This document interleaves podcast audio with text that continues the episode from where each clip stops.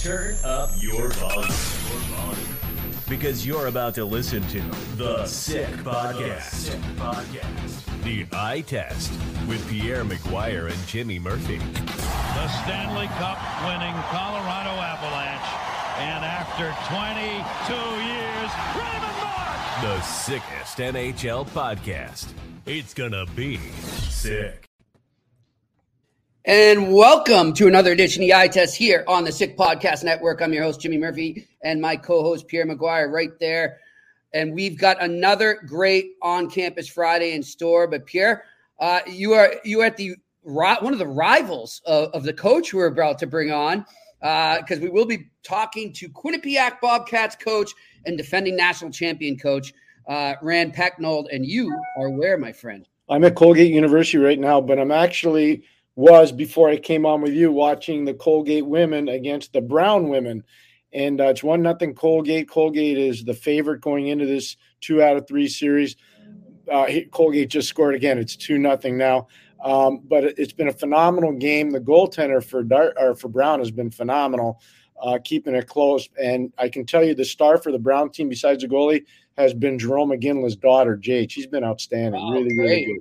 Yep. Yeah, he's uh, did his his uh, son went to Dexter Academy in He New did, York. hundred percent. Yes. Yeah, they really they loved when they was he was here in Boston. He stuck around after. I remember seeing him in the rinks and stuff. So uh, that's great, good stuff. But yeah, really excited to talk to Rand Pecknold Pierre. And I mean, this guy maybe doesn't just you know obviously it, they're a smaller college, um, and maybe just never gets the recognition I think he has this year after winning a national championship. But this is his 29th season coaching at Quinnipiac Pierre, and he's seen the program basically go from, you know, a, a nobody program into a national powerhouse.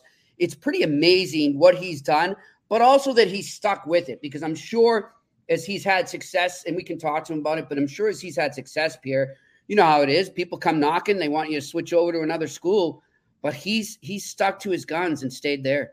Well, he's got something special going, and he he built it. He, he's the father of the program, really. Yeah. Um, and you got a laundry list of kids that want to eventually go play there.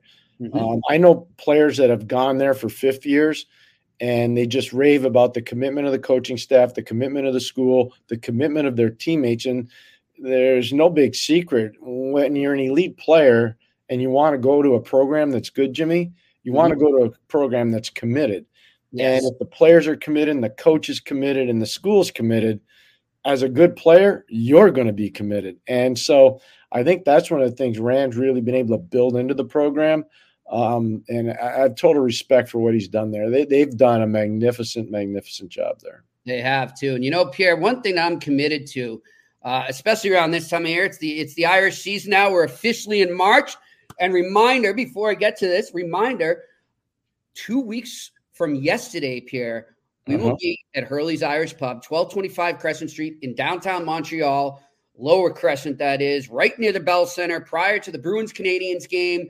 Uh, really looking forward to that. And we have an announcement to make too, Pierre, that uh, one of our colleagues will be joining us for that live remote that we're doing at Hurley's. And who's that? Tony Marinaro. I worked with Tony last night on his uh, outstanding podcast. It uh, is just a hit show in Montreal and probably for all Montreal Canadiens fans. And uh, so, yeah, Tony will be joining us. I asked him, I invited him last night, and he said, absolutely, I'll be joining you guys. All right. I'm psyched to see Tony there. And of course, Tony has done such a great job. He another guy too, Pierre, that really manufactured his persona in his city. He did a great job building up as a radio personality. And now his podcast is one of the best in the country, I think, and definitely the best Montreal Canadiens one out there. So really looking forward to bringing him in there and we can talk some Bruins Canadiens. We'll talk NHL. We'll still take our questions from our comment section, but hopefully to all you folks, and I know we got a lot of them living in Montreal or in the area, come on over, throw back a pint of Guinness or one too many, and have a good time with us before the Bruins Canadiens game and celebrate the beginning of what is always a great weekend in Montreal, and that's St. Patrick's Day Parade weekend. And Pierre, I, I, think you know a lot of people down here where I'm from, and I'm I'm sure just around you know the states and stuff, don't understand like what a job that city does. You've been there. It's a big deal. Like people think St. Patrick's Day parades, they think New York City, they think Boston, Chicago, you know, but you never hear Montreal. And I'm telling you, I had the pleasure of being there probably seven times now for that weekend. It is amazing. There's live Irish music everywhere. It's festive. It's sort of got like a Mardi Gras feel to it. It does. And I've been to some cold, cold parades, like really cold. Uh, and I've been to some beautiful ones too. I mean, I remember one time I was walking around in shorts and a t-shirt on like March 14th, uh, a couple of years back. So hopefully the weather is nice for us. Maybe maybe we'll even be able to go out in the, the terrace and uh, talk some hockey there, Pierre. But I'm, that would be good. I'm looking forward to this. It's going to be great. But you know, one thing, you know, that I'm going to do, Pierre, you know, since it is a St. Patty's Day season and I want to look good and, and feel good. And, uh, you know, I, I think we got to introduce our new sponsor here. Yes. I'm going to leave that to you. Yeah, I will do that. So, you know, in the spirit of St. Patrick's Day, from our sponsor, Manscaped, top of the morning to you. This episode is brought to you by St. Patrick's Day Shamrock Shavers, Manscaped. This year, don't just chase rainbows, make your own pot of gold and groom your little leprechaun with the leaders in below the kilt care. We'll see if I can make it through this without laughing. Say goodbye to your Clover Forest with Manscaped Lawnmower 5.0 and let your confidence shine bright. Embrace the lucky Irish and join 10 million men world, worldwide who trust Manscaped. Head over to manscaped.com right now and use the code ITEST for 20% off plus free shipping. And welcome aboard, Manscaped, to our wonderful podcast. We're glad to have you, and you'll hear a lot more about Manscaped as we go on here. But welcome aboard to them, and of course, Pierre. They join another sponsor that we have, and I actually just brought up some meals. We're going to have them for dinner tonight. My girlfriend and I here in Good. Portsmouth, New Hampshire. I brought them up with their little freezer box that they gave us. That was great, by the way. Fat really, was really good. Just yeah, yeah. So, I uh, want to remind everybody out there: Factors delicious, ready to eat meals Make eating better every day easy. Wherever tomorrow takes you, be ready with the prepared, chef crafted, and dietitian approved meals delivered right to your door. You'll have over 35 different options a week to choose from, including keto, calorie smart, vegan, plus veggie, and more. And there's even more to enjoy with over 55 nutrition packed add ons that help make your weekly meal planning even more delicious. Delicious. What are you waiting for? Get started today and have a feel good week. And remember, use the code iTest dash 50 and you'll get 50% off. Go over to Factor right now and thank us later. All right, Pierre. Um, as we said, we've got our we've got Rand Pecknold will be joining us shortly, but let's just talk a little hockey here. We are officially one week away uh, from the, the trade deadline. Actually, we want to be technical and look at the clock. We're just under, we're one hour under a week away because uh, it is at 3 p.m. on March 8th, a week from today. Uh, Pierre, just your thoughts. Uh, you know, rumors are flying. You and I were just talking before we came on the air. And in our job, we have to be careful because, you know, teams, GMs, scouts, whoever, you know, our sources sometimes, and that's fine because we, they rub our backs, we rub theirs. It's fine. But they do have agendas. They do want to put certain things out there or don't want certain things out there. So, our job right now, and that's what we're going to do between now and the deadline uh, for our listeners and viewers is to sift through everything and kind of, you know, make sense of some of the things that you're kind of like, really? Like, I don't know about that. So, just, you know, from your experience, Pierre, you've dealt with so many of these. You've worked the trade deadline shows live on Sportsnet, you've done them on TSN. Uh, just give the viewers an inside look of what it's like uh, for somebody that's a reporter, somebody that's connected in the business leading into this deadline. Well, a lot of times you're getting misinformation. People are trying to create marketplace for different players. Uh, so somebody in an organization may be told leak uh, player's A name uh, or leak player B's name, um, and we're going to try to get some traction in that market or this market. You know, it was interesting. I remember we'd always, whether it was in Pittsburgh, Hartford, Ottawa, it didn't matter where I was coaching. Every time we seemingly went to Ottawa or uh, Toronto. It was always one of our players being traded to Toronto. You know what I mean? And so you'd always have to put the the you know the fire out. And so, you know, you just got to be real careful um, about the information that's passed out. Mm-hmm. Um, mm-hmm. And what, this is really important. I prefer to talk about trades that actually happen. So yes. Goes to Toronto, you know, and, and, so why did he go to Toronto? Well, number one, Toronto needs a shutdown guy. Number two, Tanev is now in Dallas.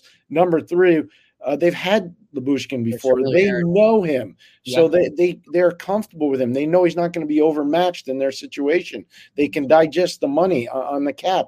So that's why I'd prefer to do it that way. People say, "Well, why did he go there? Why did he go?" I think that's probably the best thing. Dealing in rumors and innuendos. We've yeah. not done it on this show, and I don't think we should start doing yeah, it. Yeah, and I'm with you, Pierre. And and you know, and just in terms of fans though out there trying to figure it out, it's always good connect dots. You know, like think about things like Pierre just said. That's a key thing he said there in that trade that helped it is the familiarity that they had uh, with the defenseman that they acquired last night, and that's the Toronto Maple Leafs. But we'll get back to some trade deadline stuff later on because right now we're going to welcome in the head coach of the Quinnipiac Bobcats and the defending national champions, Rand Pecknold. Join us here on the eye test on On Campus Friday. Coach, how you doing? I'm doing great. Hi guys, thanks for having Hi. me on. Good, Rand, good. great to visit with you. Thanks for coming on. Absolutely. Yeah. Good to see you. So, uh, uh, ready for the weekend? Final regular season week uh, set of games here this weekend. Yeah, we got uh we got Clarkson tonight. So uh, you know, in a, well, actually in a couple hours here, and then St. Lawrence tomorrow. So we're looking forward to it, and it's been a good year so far. But we got we still got some uh, some work in front of us. What just you know, I'll let Pierre go to say just quickly on that. You got two games here in the final week in the regular season. You kind of know where you're setting up to be in the playoffs. What's it like for a coach uh, to keep them focused on the task at hand and not look ahead? Because I know it's just human nature that the players are going to be so excited and eager to get the playoffs going. Yeah, I mean, obviously, we you know it was great. We we clinched uh, the regular season championship uh, last last week, which was early.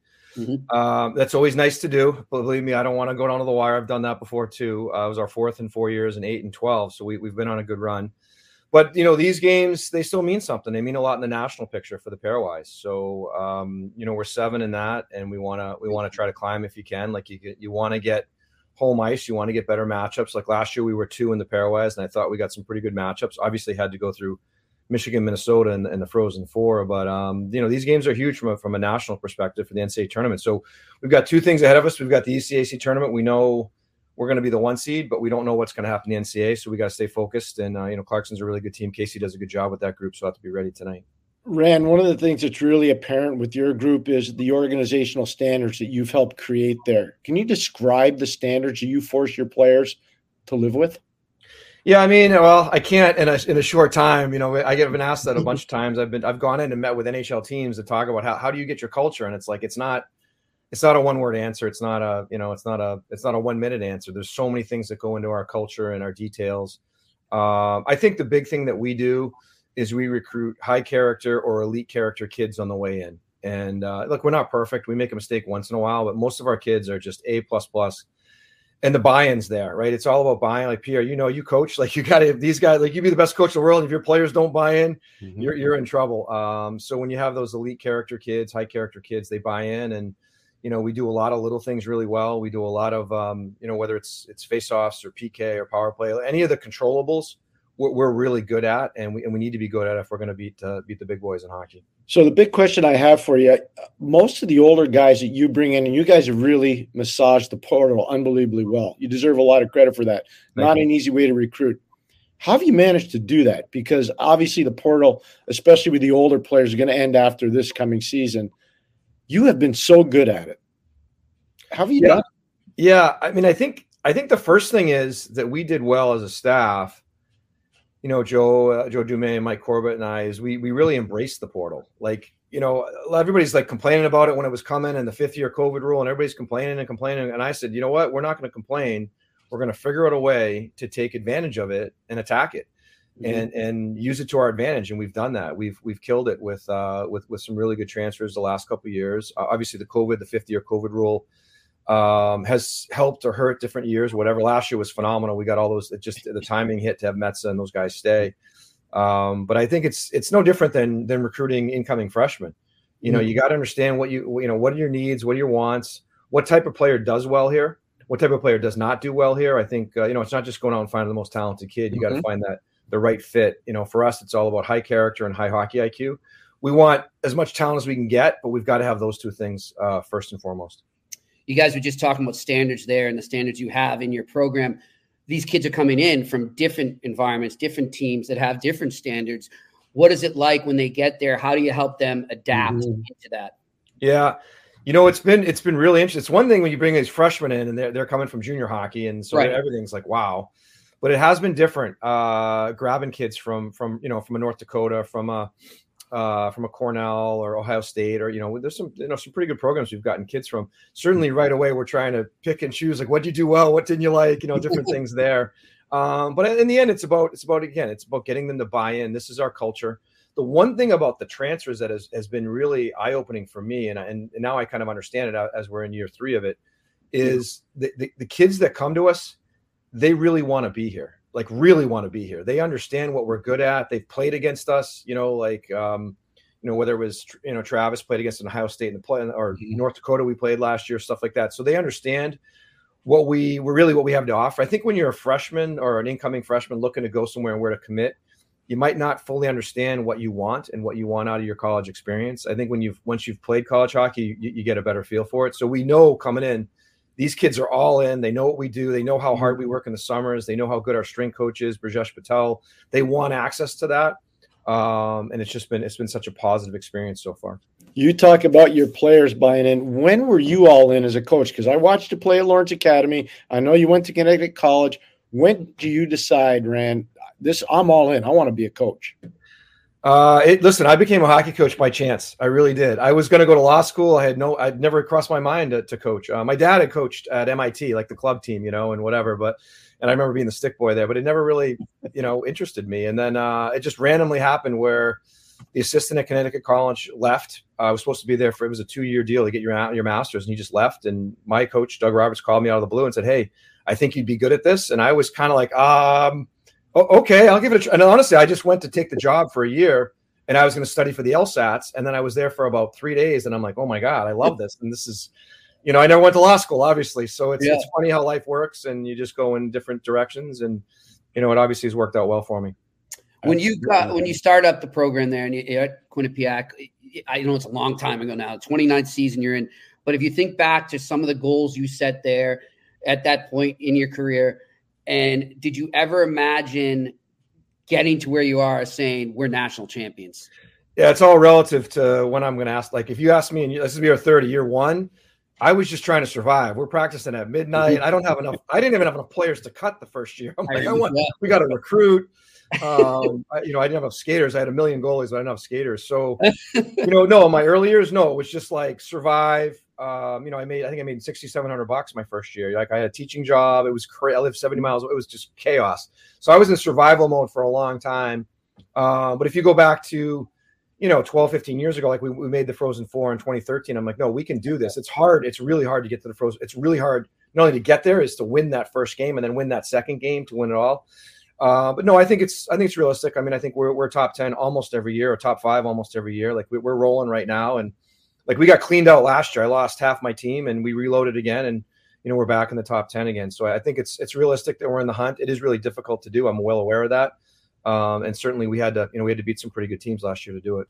Can you talk about the energy that your building brought to your program? Because obviously you talk about the midnight practices and everything else. Yeah. You didn't have that elite building that you have right now. No, no. And that's, you know, our, our former president, John Lahey and Jack McDonald was our, our former AD. Like they had the vision and I and I listen, I give them credit. We opened this in January of 07. Like one of the reasons we didn't open in 04, 05 was we, we we had to fundraise a little bit more. And John Lahey and Jack would always be like, look, we, we, are going to do this right. We're going to do it right. We're not just going to throw up a rink and have one. Like we're going to do that. We're going to have a big time facility, which we do have. And I give them a lot of credit for that. But we don't, you know, without the rink, we're not. I, am not on your podcast right now. You guys, I'm not. You guys don't have me here. I'm not a national champion, what have you. But we needed. You're, you're right, Pierre. We needed that rink. Um, and we also needed the support from Quinnipiac. Like they give us the resources that we need and the budget that we need to to compete nationally with the you know with all the big teams. Do you remember the first time you went out west and you said, "Hi, I'm Rand Pecknold and I'm representing Quinnipiac," and the kids in Vancouver would go, "What? Where? Who?" Yeah. oh, oh yeah. The early years, it was crazy. Um, and some of the like my first couple times, like we needed, we just needed players. Nobody, you know, we were going to division. Nobody even heard of the school. I remember being, uh, I mean, there's so many stories, but I remember being, this popped in my head in Sioux City, and Dave Hakstol was the coach there. Um, and I remember after the game, I was like, wow, that guy's a good coach. Obviously, he's in the NHL now. I was like, wow, he's got a well coached team. But I went down, and after the game, I'm like, uh, you know, we're, we're just going D1. We hadn't even gone yet. We were going to go the next year. he's like, well, who do you want to talk to? I'm like, well, who's not committed? And I think he brought, I think he brought nine players into a room to talk to me, and all of them are looking at me going, I go, like, we need guys. We need, you know, this is a brand new division one. Like we're playing D three, but I need guys. And um, and I did get Terry Harris off that team. Yep. And we had a great, um, nice. great start with some some really good uh, Chris Sorella and some other good USHL kids got us rolling. But uh, I do remember, like, I had to do a bunch of that, and people are like, "Quina who?" Um, so it's been a, it's been a long grind, and uh, you know, so we still have some people are like, "How do you spell that?" and what have you. But uh, but certainly, it's getting easier as we go. Yeah, for sure. In terms of you know, we look around. You mentioned like the Ohio States and big schools like that, North Dakotas, what have you. Um, do you do you have a sense of pride being from a smaller school, doing what you've done with your program, and maybe indirectly helping other smaller schools do the same thing and start to make a name for themselves in the Division One, you know, landscape? Yeah, I mean, honestly, like I don't, I don't really work, I don't really think that much about things like that. Um. To me, I, I just you know, we, we have a great program here. We have a great university. We get all the support we need, and and, and we win, which is awesome. Um, but to me, I just focus on what's in front of me. What what can I control? I can't control what North Dakota does. I can't control the Ohio States or or the smaller schools. It's great if I've helped other places, but I don't worry about that. I just focus uh-huh. on what's in front of us right now and how can we how can I beat Clarkson tonight?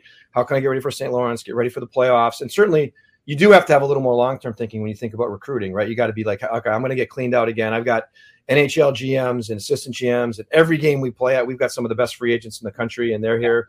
You know, and I, I know I'm going to lose kids. Uh, I got lucky to have some guys turn down offers last year to come back. Um, but I just focus on the controllables. I think that's something that we do well here.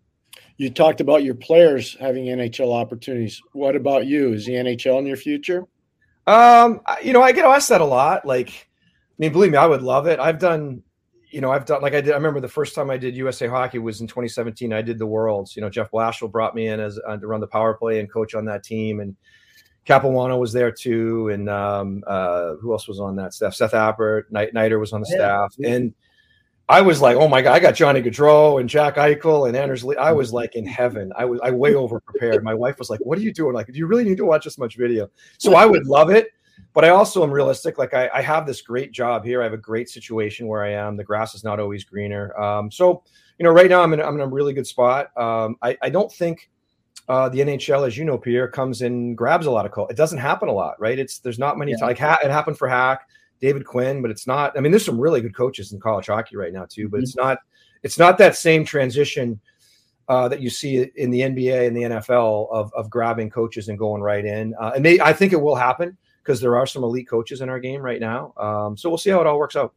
Have you ever seen college hockey better? No, I think it's I think it's I as good as it's ever been. I think. Yeah. Do would you agree with that? Hundred yeah. percent. I've been at it since 1979, and I'm yeah. telling you right now, this is the best I've ever seen it. Yeah, yeah. it's.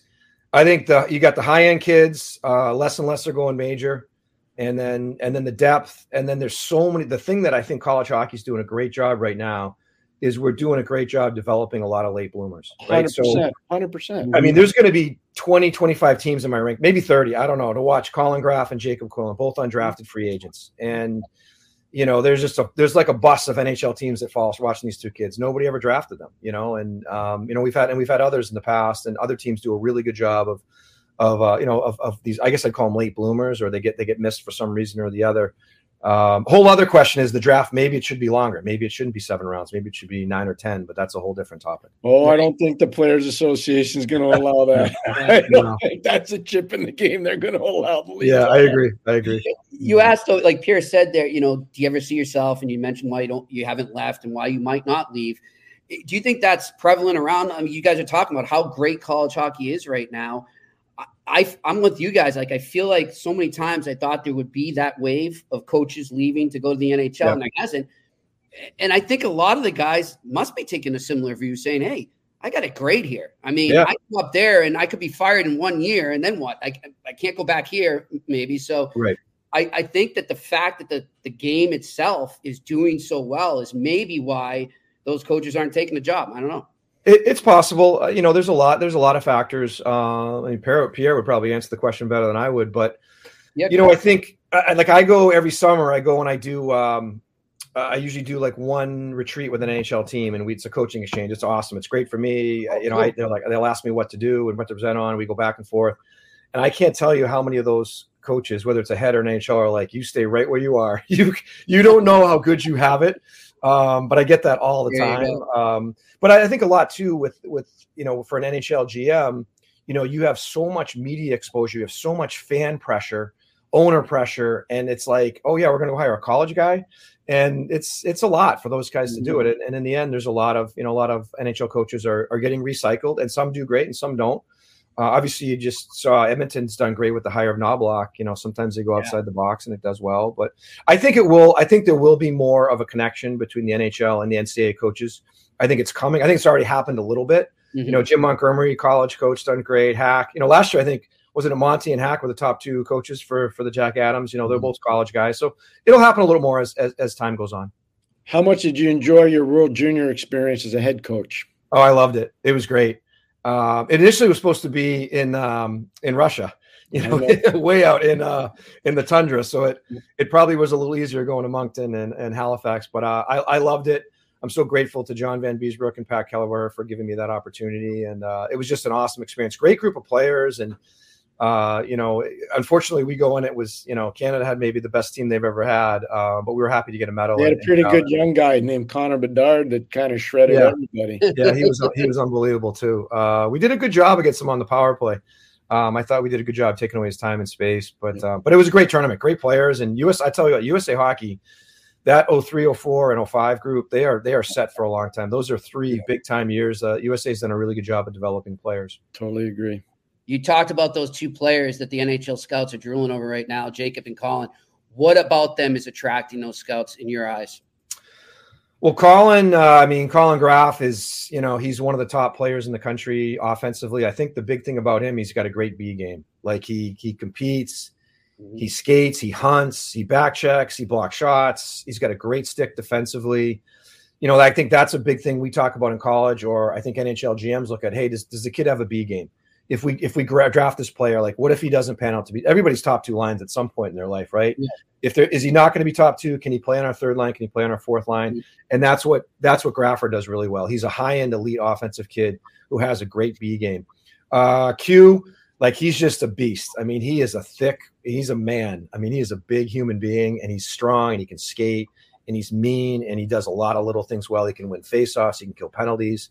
You know, he's gonna he's gonna pan out to be a really good bottom six forward at the NHL level. And and listen, with both of them too, A plus elite character kids. You want players like that in your locker room. Great teammates. And Jimmy Quillen scored a national championship goal, so that's on his resume. Yes, helps. yeah. That helps. I like yeah, that. yeah, and listen, they were both great in the national championship game. They were two of the best players on the ice, They were. I uh, along with Zach Metsa. They were they were all phenomenal for us. Agreed. I like that though. We were talking about that the other day, Pierre. Remember about how you get to the NHL. Maybe you were a superstar at the level before, but sometimes you got to adapt. You got to transform into a, a different type of player, yet still keep your qualities. And that's got to be very good to hear for those scouts that are looking at him. I try to tell young players all the time. This is something that's good for the coach too. I remember being a young coach in Pittsburgh, and Bryan Trottier, Hall of Fame player, went from being a first line player with the Islanders to a third and fourth line player with the Penguins when I was there. Mhm. And it was amazing how big an influence he had, and he never let his ego get in the way. Yeah. and he made a massive difference for us in the playoffs, especially. Um, and it's one of the real learning lessons I picked up over time as a coach. You know, here's a guy that just checked it at the door, and he was unbelievable for us in back-to-back Stanley Cup winning years. And I try to tell young players all the time: you may think you're really good, but there are other things you got to do to be even better. And I use Trottier as an example. And uh, you know, I know Quillen's game really well. I know Graf's game really well, and I think the coach nailed it on both those guys. I really do. Good stuff. Well, Coach, we appreciate you taking the time. I know you got a game tonight, and we wish you luck tonight and tomorrow and in the playoffs. And uh, You didn't need too much luck, Jimmy. Trust me. Yeah. I've watched this team play. but We just need buy-in, Pierre. That's all I need. As long What's as they that, buy in, we're good. What's that? We just need buy-in. They got to buy in. buy in, all in. If they're all in, we're good to go. That's it. I like it. I like it. continue the great work. And uh, I know it's uh, months later, but still, congratulations on everything. Uh, look Thank forward to seeing you guys in the tournament again. Okay, great. Thanks for having me on, guys. Rand, thank All right. you very much for doing this. Quinnipiac head coach Rand Pecknold join us. Smart man, man. He's, he, he's I, you know, he's gonna he'll get an NHL job. It's just whether he chooses to leave or not. You know, I think Carvel at UMass, I think Leaman at Providence, I think Ben Barr at Maine. These are guys that are all on the burner. You know, I, I don't yep. know um, whether Coach Carle at Denver wants to leave or not. And he's in a real good situation there too. We had Coach Berry on from Dakota. Um, you know, there are a lot of guys. There, there's some really, really good coaches out there. there. I'm telling you, college, and I'm not saying this to suck up to college hockey because I don't care. I don't need to suck up to anybody. I'm just telling you, I I started playing college hockey in 1979. I've never seen college hockey better. It's it's amazing right now. I'm just it's never been better. It is. It is. You know, it's great too, Pierre. And you know, we didn't always have this in college hockey. Is the access now you have to watch it, right? Because ESPN Plus has decided to just pick up feeds yeah. from all the big schools in Division One, and it. I think that's helped grow the game because a lot of times people didn't have a way to watch these games, even if you were in that region of a school. You know, like say I'm in Boston, I didn't always have a chance unless it was the game of the week on NESN. I didn't always have the chance to watch my alma mater UMass. Now I can just sit back on a Friday night, hopping on my laptop. It's great. Yeah, no, I mean, I, I go all over, as you know, Jimmy, and I just I can watch games in Europe. Like I can watch right. college games in Europe when I'm it's there. It, it's really amazing. Um, I'm really excited to be doing the women's Frozen Four next weekend. I know. I'm, I'm uh, it's on ESPN Plus. I can't wait to do that. And then in two weeks, potentially Quinnipiac will be there. The men's Frozen Four at Lake Placid. That wasn't always the case. No. Like you weren't able to watch games on television, and and the production is getting better and better and better all the time. So it's kind of neat. Yeah, I, I love what the coach said because it's true. I'm, I'm just going to tell you, like I talked to a lot of guys that have gone there as older players, uh-huh. and they've left elite programs, Jimmy, like really elite programs, and they say the one thing that's really apparent at Quinnipiac, you either buy into what they're doing or you don't. And if yeah. you don't buy in, you're not staying you're not going to play. Like, he doesn't mess around with the culture. He creates a standard, and you either want to be part of it or you don't. I yep. respect that a ton. I really he, do. And it's great that you can maintain that for so long. And he's done that. Now it's it's paying off in spades. And Pierre, just quickly before we move back to NHL, just looking at what he said about you know the transfer portal, and, and this goes to what you were just saying. Like I thought about that as he was talking. I meant it. It's got to be tough at times because these kids have been taught a different culture. Not that it's not a winning culture, but everyone's got a culture that fits the team they're in. And so you kind of have at a late age, you have to help them sort of reshape their approach and the way they do things. That's got to be done by the coaches. And, and, that means if these guys are being successful and they're doing that for Quinnipiac, eh, that's a great job by the coaching staff. I totally agree. I completely agree. Now, it's not for everybody.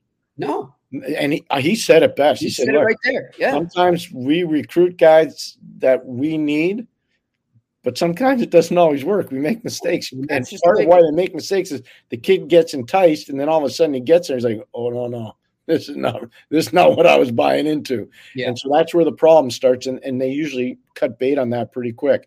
Uh, but no, I, I really respect what they've done there. I've watched them a ton over the years, obviously, and uh, they've they've really got a, a, a tremendous thing going there in, in, Hamden, Connecticut. They really do. And you know what else, Spirit too, and it's I just you know I know we've talked about these sort of unsung hero type hockey markets around the country.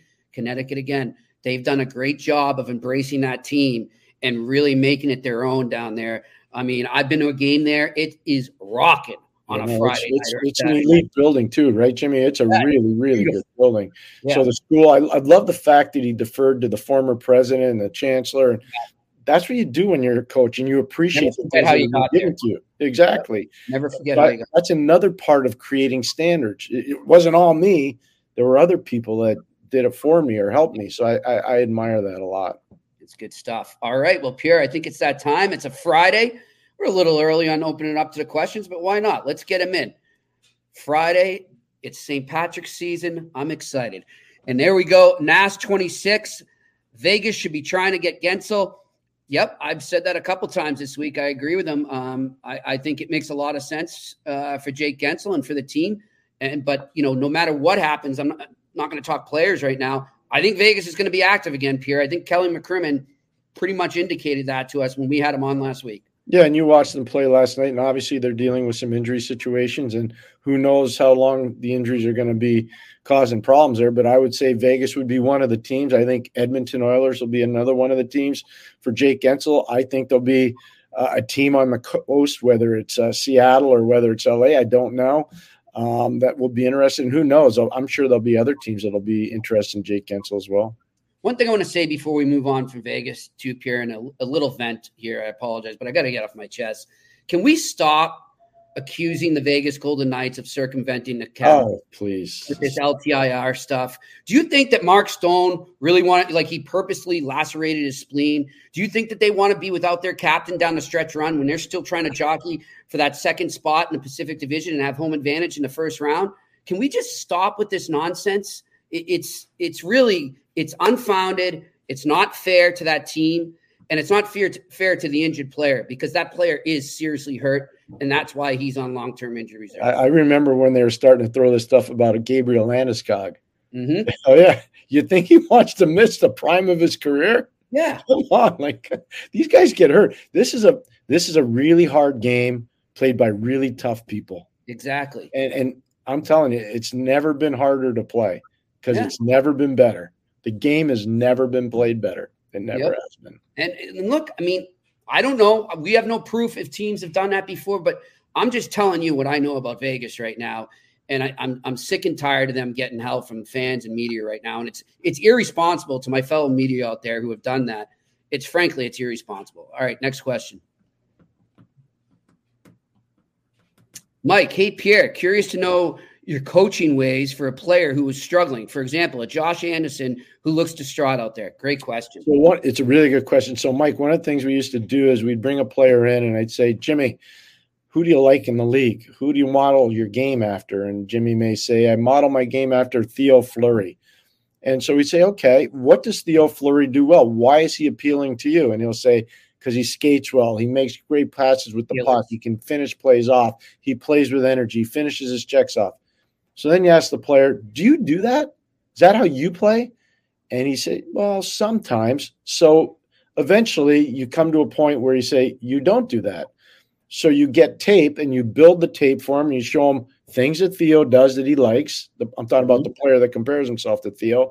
And then you show him things that you want him to do and he hasn't done. And you try to create a picture rather than speak a lot because a picture's worth a thousand words for players, and especially these guys today, Jimmy. Okay. They are visual learners. They're mm-hmm. not audio learners. They're just not because of obviously growing up with computers and iPads and video games and everything. Yeah. So that's one of the ways uh, we used to do it. Is just ask, empower the player to say, "Who do you model your game after?" and then try to do the comparable. Are you actually doing it? Yeah, that's great. All right, next question. And by the way, we just heard a gold horn there, I think. Oh, there's been a few. I think it's five or six. I didn't hear it before. That was good. All right, Evan McLaren. We love Evan's questions. Could you give your take on Brands Egg Nygaard and also on hockey in Norway? I moved here six years ago, and I feel Norway could punch way above its weight if if it chose to do, but unfortunately, it does not. Well, first of all, you got to look at what the national sport of Norway is, and I believe it's skiing, cross country, and downhill. So mm-hmm. that's you know a bit of a problem. Um, after the Lillehammer Olympics, I can tell you this: they were expecting that there was going to be a surge in Norwegian hockey. There really hasn't been, so I think that's a bit of an issue, Evan. But to me, it, it is an amazing country. Um, the fact that they share a border with Norway is amazing, or with uh, Sweden, I should say. Um, and they don't have better hockey. It's always been kind of perplexing. I won't pretend. Um, so yeah. I mean, good stuff. Good stuff. I've never been here. I imagine you have. I've been to Oslo. Yeah. Yeah. It must be beautiful. Must it be is. The whole. I was supposed to go to um, Lillehammer, but a little thing called being the head coach of the Hartford Whalers got in the way. hey, so, it happens, right? It happens. Yeah. Next question. NAS 26, do you believe Luke Tuch can play at the NHL level in the near future? I've known Luke's game since he's been about 12 or 13 years old, maybe even 11. Um, he's a senior. He can go for a fifth year if he wants. To say that he's ready to play in the NHL now, I think would be a reach. Mm-hmm. He's not the same as his brother Alex in terms of skating speed. Uh, Alex really got, for a big man, he skates unbelievably. I compare him a lot to Chris Kreider. They're similar type players. Uh, Luke's different. When Luke's playing physical and hard on the body, he's going to be a very good player. When he's not, and that's part of the issue, um, he's not going to be as effective. So I think he's going to, if if Montreal signs him, he's a second round pick of the Canadiens in 2020. If Montreal signs him, I think he goes to Laval and does his chores and learns his lesson. If Montreal doesn't sign him, I think somebody will sign him, and but he'll start in the American Hockey League. I don't think he's starting in the NHL. All right, let's go to the next question.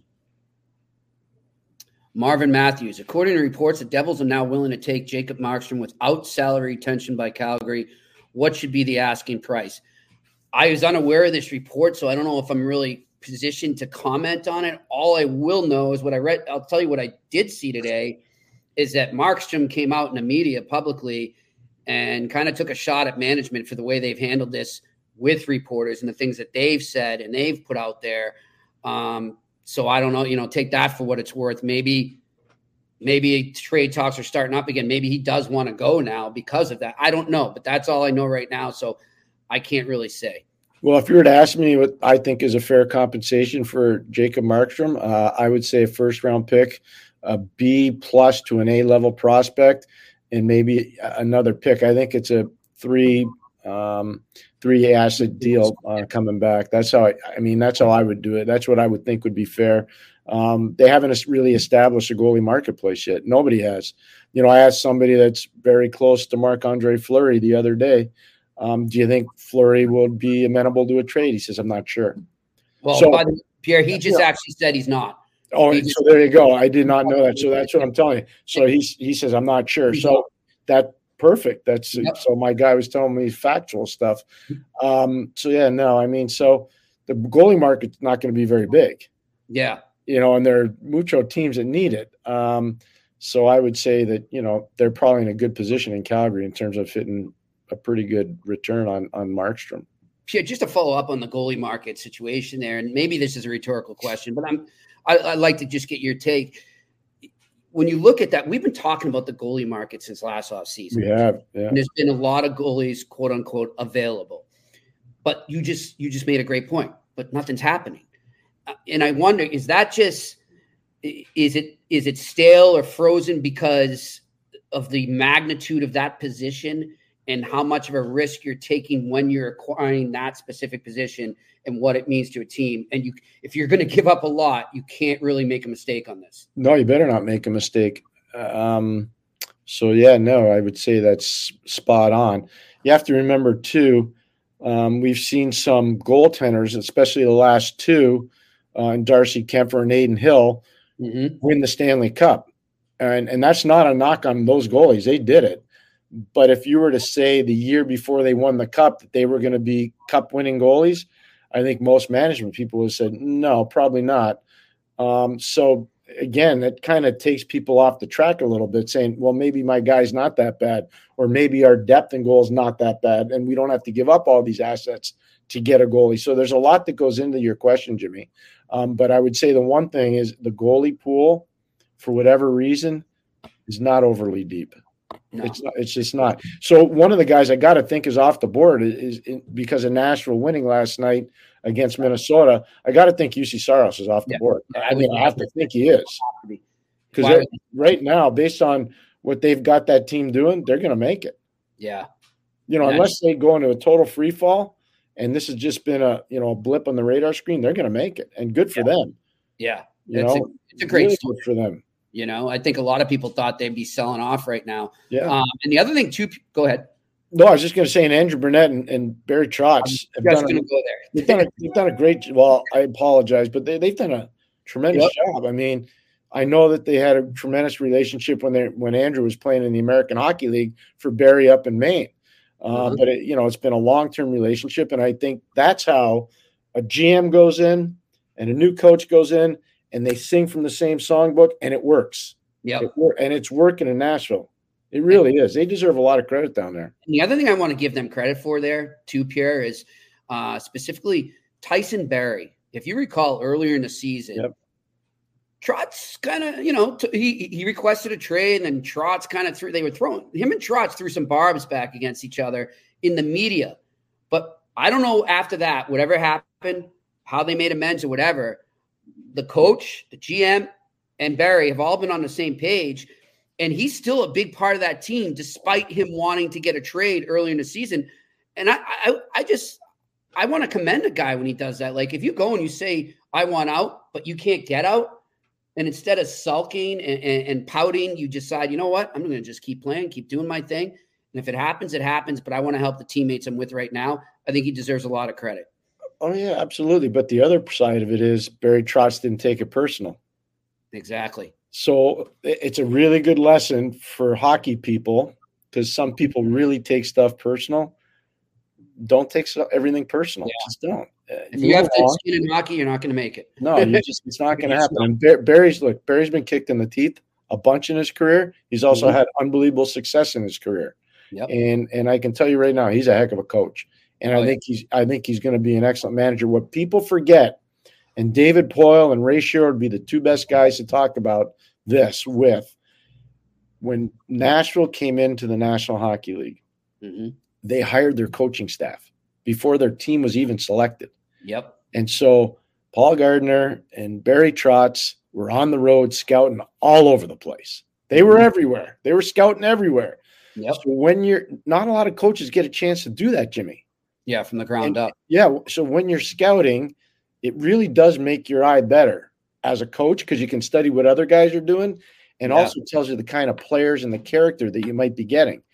And so not a lot of guys get that opportunity, but David Poile was smart enough to do that with Barry Trotz because he knew him from Washington. Their farm team was up in Maine. And so they, they had a lot of success. They had a lot of success coming out of the gate. When the draft rules were way more draconian than they are now. It's, it's been mm-hmm. easier for Vegas and easier for Seattle. It wasn't so easy when Tampa came in, or Ottawa came in, or Columbus came in, or Minnesota came in, or Nashville came in. It was a lot harder.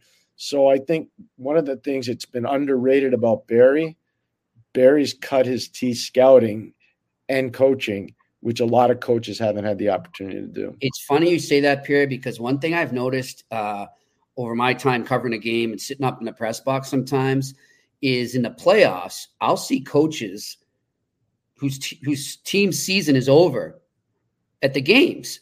I'm like, well, what the heck are they scouting? I mean, but there you go. That's what I mean. They're just watching the game, getting an idea, formulating a plan for the off season, learning about other teams. Still, they don't stop and they keep yeah. watching and keep paying attention. Jimmy, that's only kind of started. I'm going to say the last seven to ten years because I can tell you when when I was coaching a league, you know, I was fortunate because I learned from the very, very, very best people. Um, we would do that, um, but a lot of teams wouldn't.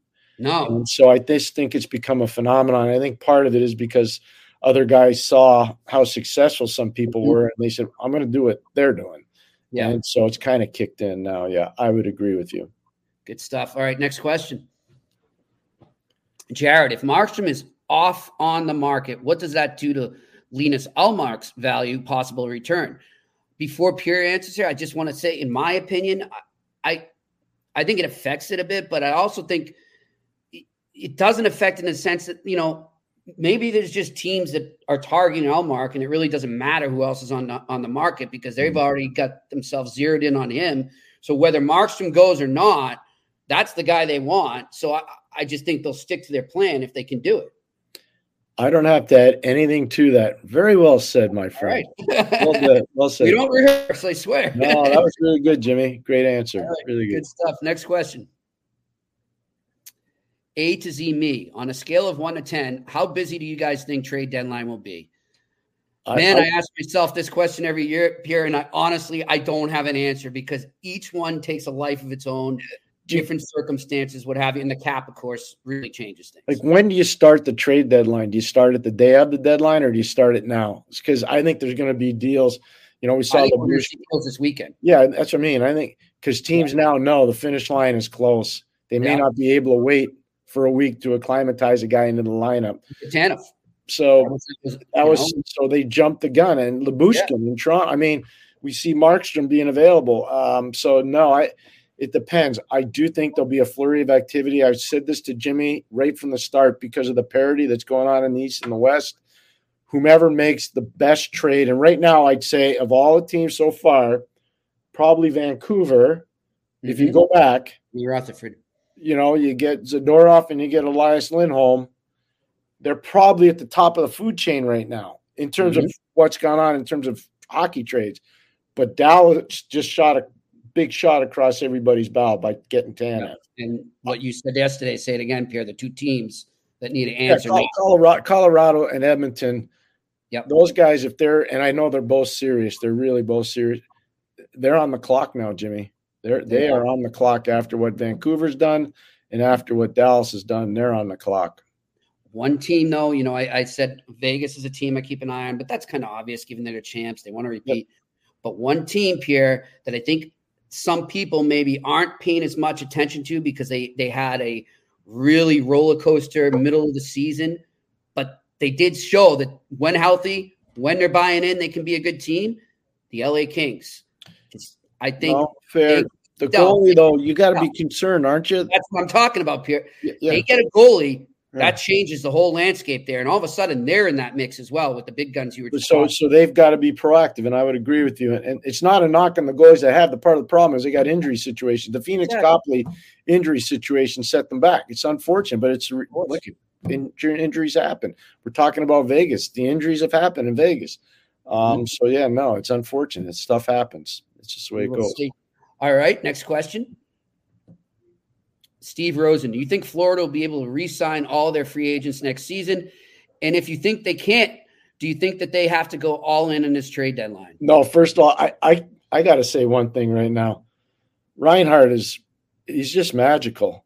Wow. That first that game for artistic impression last night, Florida versus Montreal, that was one of the highest octane games of the year. That was spectacular.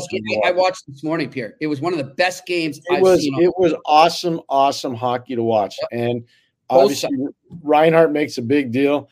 Just, you know, one of the things that really impressed me Xhekaj against Tkachuk. Like, oh, I, I know they didn't make a big deal out on the TV. I get it. The, the cameras weren't picking up. I'm watching it. I don't usually watch the puck, I watch away from the puck. That was like man size hockey. Oh, yeah. Oh, yeah. That, that was big boy hockey. And so good for Arber Xhekaj. And he did it without taking penalties, which is awesome. But good for Tkachuk, too. I mean, I, am obviously, how could you not be a Matthew Tkachuk fan? I, you may hate him because he plays for the opposition. Every team in the league wants Matthew Tkachuk. Yeah. Every, every team in the league. So, yeah. um, but with Florida, I don't know how, how much are they going to have to pay Reinhart? A lot. A lot. I, I don't know if they can. I mean, I don't know. Maybe he gives them a discount. I don't know.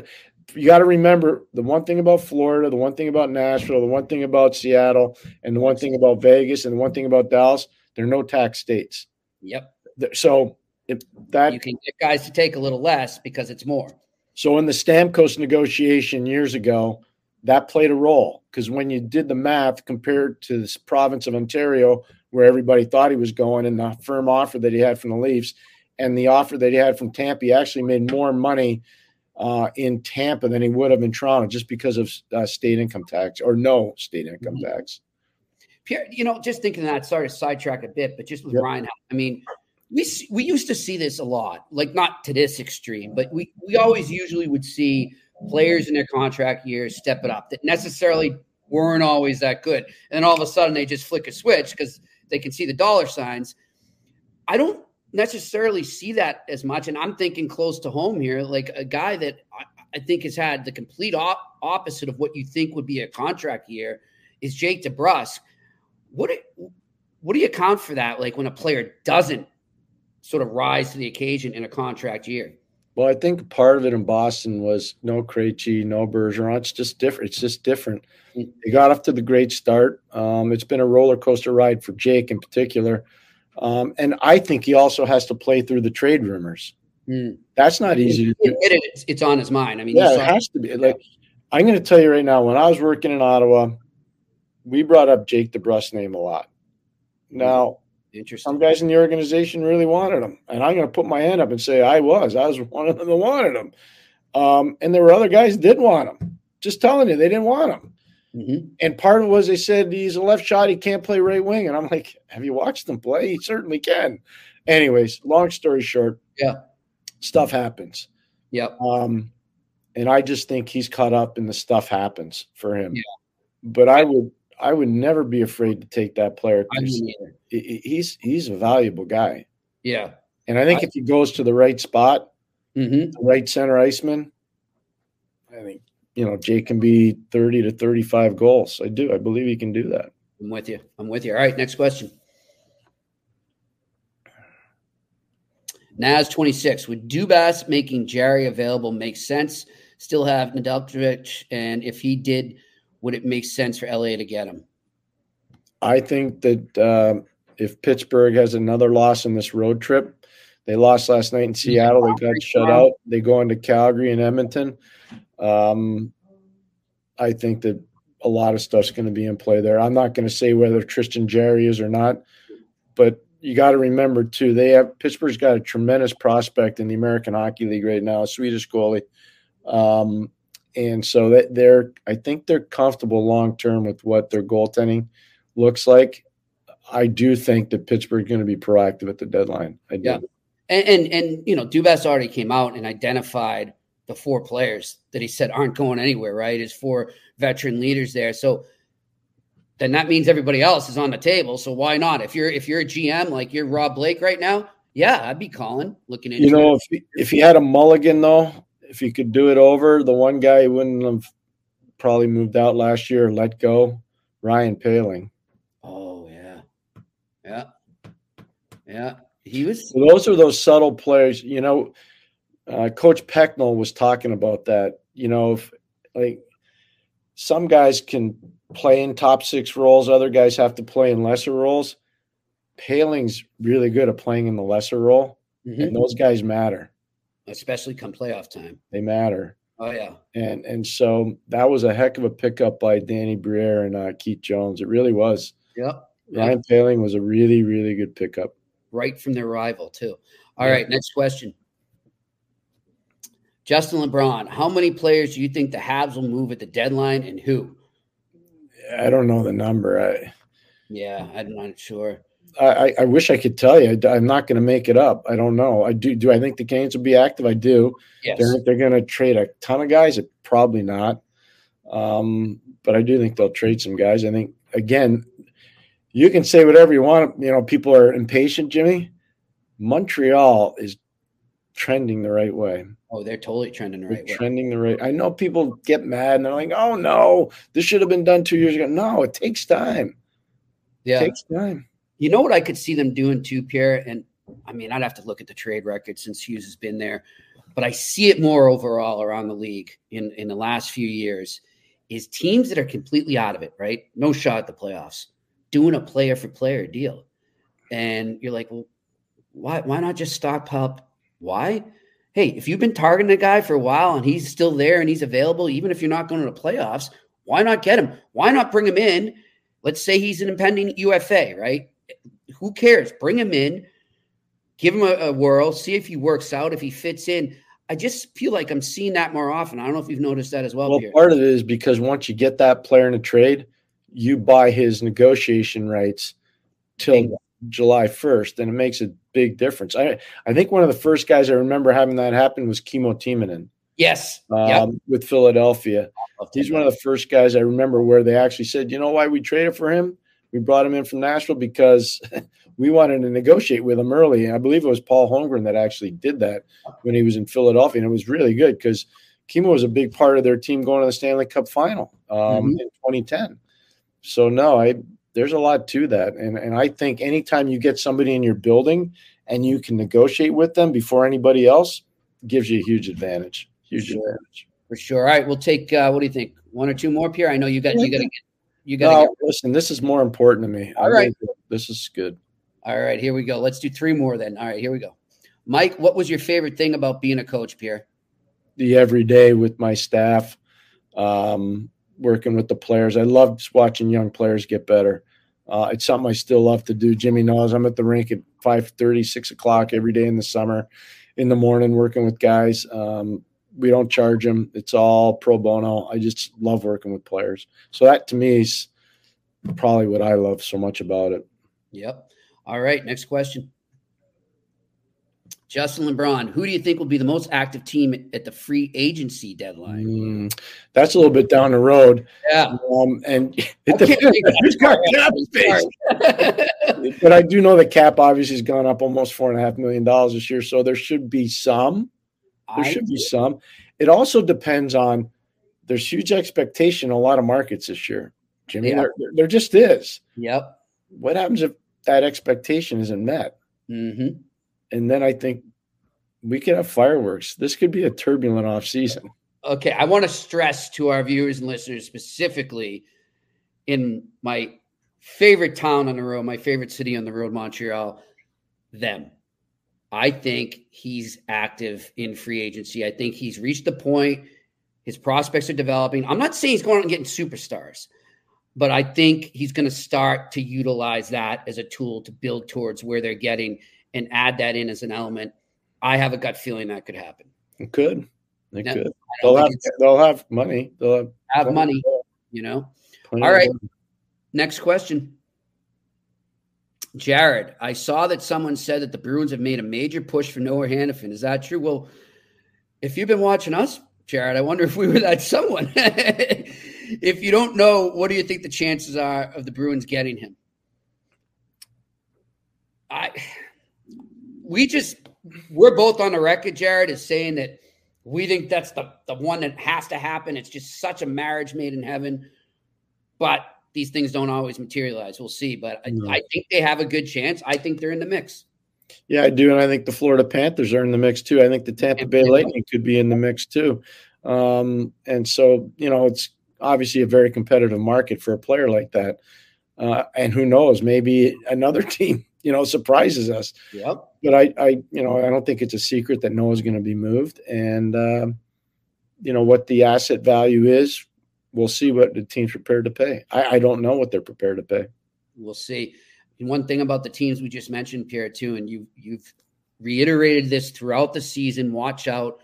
Look at how many of them are going to be in the playoffs. They're all Atlantic Division teams which just shows you this this division's going to keep getting better. Well, that's the problem because Ottawa's not Ottawa's not going to get worse. They're going to get better. Are going to get uh, better. You know, Detroit's going to continue. I know they lost last night to the Islanders. Detroit's going to continue to get better. Buffalo Sabres, they better start to get better because they got good players there. They do. They have good players there. I mean, so when you look at the Atlantic, it's just it's not a whole lot of fun right now and before the season started in the summer, I talked to Jimmy and I said, I, I, think five from the Atlantic and three from the Metro make it. And right now, if you look at it, that's where it stands. And we'll see. We'll see. You know what, Pierre, too? Jimmy from the Village has got a question. The Ottawa Senators just placed Josh Norris on long term injury reserve. Okay. And we feel horrible. I, I, before you get going any further, I, might get emotional because I know that's really hard. Like I, I yeah. think the world that young man. I work with that kid, and I, no, it's really tough to hear. I'm telling you right now, that's bad. It's really bad. I'm just telling you. So, in the last week, we've seen two trades that had a third team involved that helped facilitate the trade. Right. Yeah. With them suddenly gaining that cap space, obviously they're not going out buying, right? No, no, no, no. So, but do they become a facilitator with that extra cap space? They could. You know, it depends. The one thing, you know, I don't really. I know Steven St- uh, Staios as a as a player mm-hmm. and as a person. I do not know him as a hockey management person. I've never had to do anything hockey management wise with him. Right. I I do think he's done good things, especially at the junior level. But I know Dave Poulin really well, mm-hmm. and Dave's a really cerebral guy. He's smart. Dave's really smart. Um, and so I think think just going on your proposal, I think they could do something like that. Yep. I do. I think they could do something like that. To to see Josh get hurt in Nashville, oh. you know, I talked to you about it the next day. That was heartbreaking to see that. Yeah. Really heartbreaking. He's um he, he's a really good player and he, he's a superior teammate. Um, and he was a great person to work with. Yeah, really. and you know, Pierre too. Like we've mentioned this a couple times. I forget who the other player we were talking about, but a couple times now we're seeing some of these players that have, you know, are so good, so skilled. You know they're on their way to a great career, and they just keep getting hurt in the first few years and can't get the trash. And That to me is so hard to watch for those kids. You know. So I wanted I wanted to say this to Rand Pecknold, okay? Because uh, you know he talked about the free agents and all the NHL teams going to watch and the assistant GMs and the GMs. I get it. I know those players he's talking about really well. My son played with one of them in Penticton and played against the other one of them for a long time. They're both really good players. And I know they've done a really good job in the offseason getting bigger and stronger. Mm-hmm. It is way better to be overripe than underdeveloped physically. There you go. Kids, Mm-hmm. cannot sustain. These are men. So uh, the Rempe thing, right? The Rempe thing. Oh, yeah. Everybody, oh yeah, he's beating this guy up. He's beating this guy up. Then he ran into a 30 year old man that's a professional fighter. Yep. How'd that go? It was messy. Yep. And by the way, thanks again to John Scott there too. I mean, a lot of people have Johnny, oh. messaged me about that interview and really loved what he and what you had to say, Pierre. Have thanked both of you. So I'm I'm giving that thanks right now to you. Well, From, you're kind. I John Scott to me, that's a really wise voice in the forest. That's really the he was, he was so impressive. He was really, really impressive. you know, maybe there's a place for him in the NHL Department of Player Safety. I think his his mentality, his his open mindedness, and his willing to adapt to the, where the game's going. I I don't know. Who knows? But I just don't know if he'd want to leave Michigan. I don't think he wants a job. I He's in love with he's in love with Traverse City in northern Michigan. I know that. Like he's Yeah, a Michigan guy. All right, Check one more question. We'll close her up. What do we got here? All right, Evan McLaren. This means none of your questions are boring, Evan. This may be the most boring hockey question possible, but nonetheless, I've never noticed a player lose or have to replace a contact Oh, during an NHL game. Do they have perfect vision or what? No, and they I do lose. Con- no, they do lose contact lenses. They're obviously the lenses are a little bit better than what they used to be. Um, but yeah, no, they use lenses, and yeah, Good do. stuff, Evan. Good That- stuff. That's not a boring question either. And, and and Pierre, if I'm not, it's a great question considering the name of our podcast. The Yeah, the test. I know. It's perfect. It's perfect. Perfect. Good stuff. Thanks, Evan. And thanks to all of you for your questions out there. We appreciate it. Thanks to Quinnipiac Bobcats head coach Rand Pecknold and to our production crew in Montreal. And also, before we go, Pierre, I, I want to again remind everybody about it. I'm going to keep hearing that home because I want to see Montreal people showing up in person for us. Um, but I got to pull up the uh, the Bob Borgen question here, Pierre. Uh, Bobby's Bobby's amazing. Every day. It's awesome stuff. yeah so let's uh let's get that going here. Uh da, da, da, march 1st and ooh i don't like this one because he's one of our favorite players pierre. Uh on march 1st 1986 we've spoken about this man uh Quebec's Peter Stastny became just the second player in NHL history to score 100 points in each of his first six NHL seasons Wow. when he got an assist in an 8 4 Nordiques loss to the visiting Buffalo Sabres. Peter Stastny was one of my favorite players growing up here. I know how much you loved watching him and coaching against him. And know how much he did for the game. Uh, just your thoughts on the old Peter Stastny. Oh man, he was just such a dominant center iceman. He dominated faceoffs. He dominated the puck. He was big. He was thick. He was hard to play against. He wasn't shy. Made the players around him better. Um, just yeah, no, special. Really special player. Really special. And then one more because he, he's close to your heart, Pierre. On March 1st, 1988, Rick Tocchet became the first player in Philadelphia history to score three goals in back to back games when he picked up his third hat trick in the Flyers 7 3 win over, ironically, the Canucks in yeah. Vancouver. No, Dickey is he's special for sure. Um, you talked to him, I know, earlier this year. Um, I think the world of him. I have so much respect for him. Uh, the biggest thing about Rick was he was always a student of the game. When he was a player, you never had to beg him to come in and watch tape. You know, you never had to beg him to break down a, a game or an opponent. Um, and he was so tough. And I don't mean fighting tough. Everybody knew he could fight and he could fight with both hands. He's just so tough. Yeah. He he played through so much pain. Oh, yeah. It was amazing. You know, you can ask Artie, ask Kevin Stevens. He was there. Ask Mario. Uh, Yep. All these guys. I mean, Rick was just so stellarly tough. It was awesome to be around him. Really Good was. stuff. Good stuff. And I wanted to say too, it's something I wanted to bring up before too. Vancouver, I know they're in a little rut right now, but to all I know it's like everything's so extreme and up and down with fans in Vancouver and the media there. If you're listening, Vancouver Canucks fans, chill. Relax. You're in, you're in a great spot. Don't worry. Every team goes through this. You just hadn't done it all year, and finally it's happened. So just relax. Have a great weekend. Enjoy the hockey, everybody. This has been another edition of the Eye Test on a Sick Podcast Network. And that's a wrap. Hope you don't miss us too much until next time. Follow the eye test with Pierre McGuire and Jimmy Murphy on YouTube, Facebook, Google Play, and Apple Podcasts.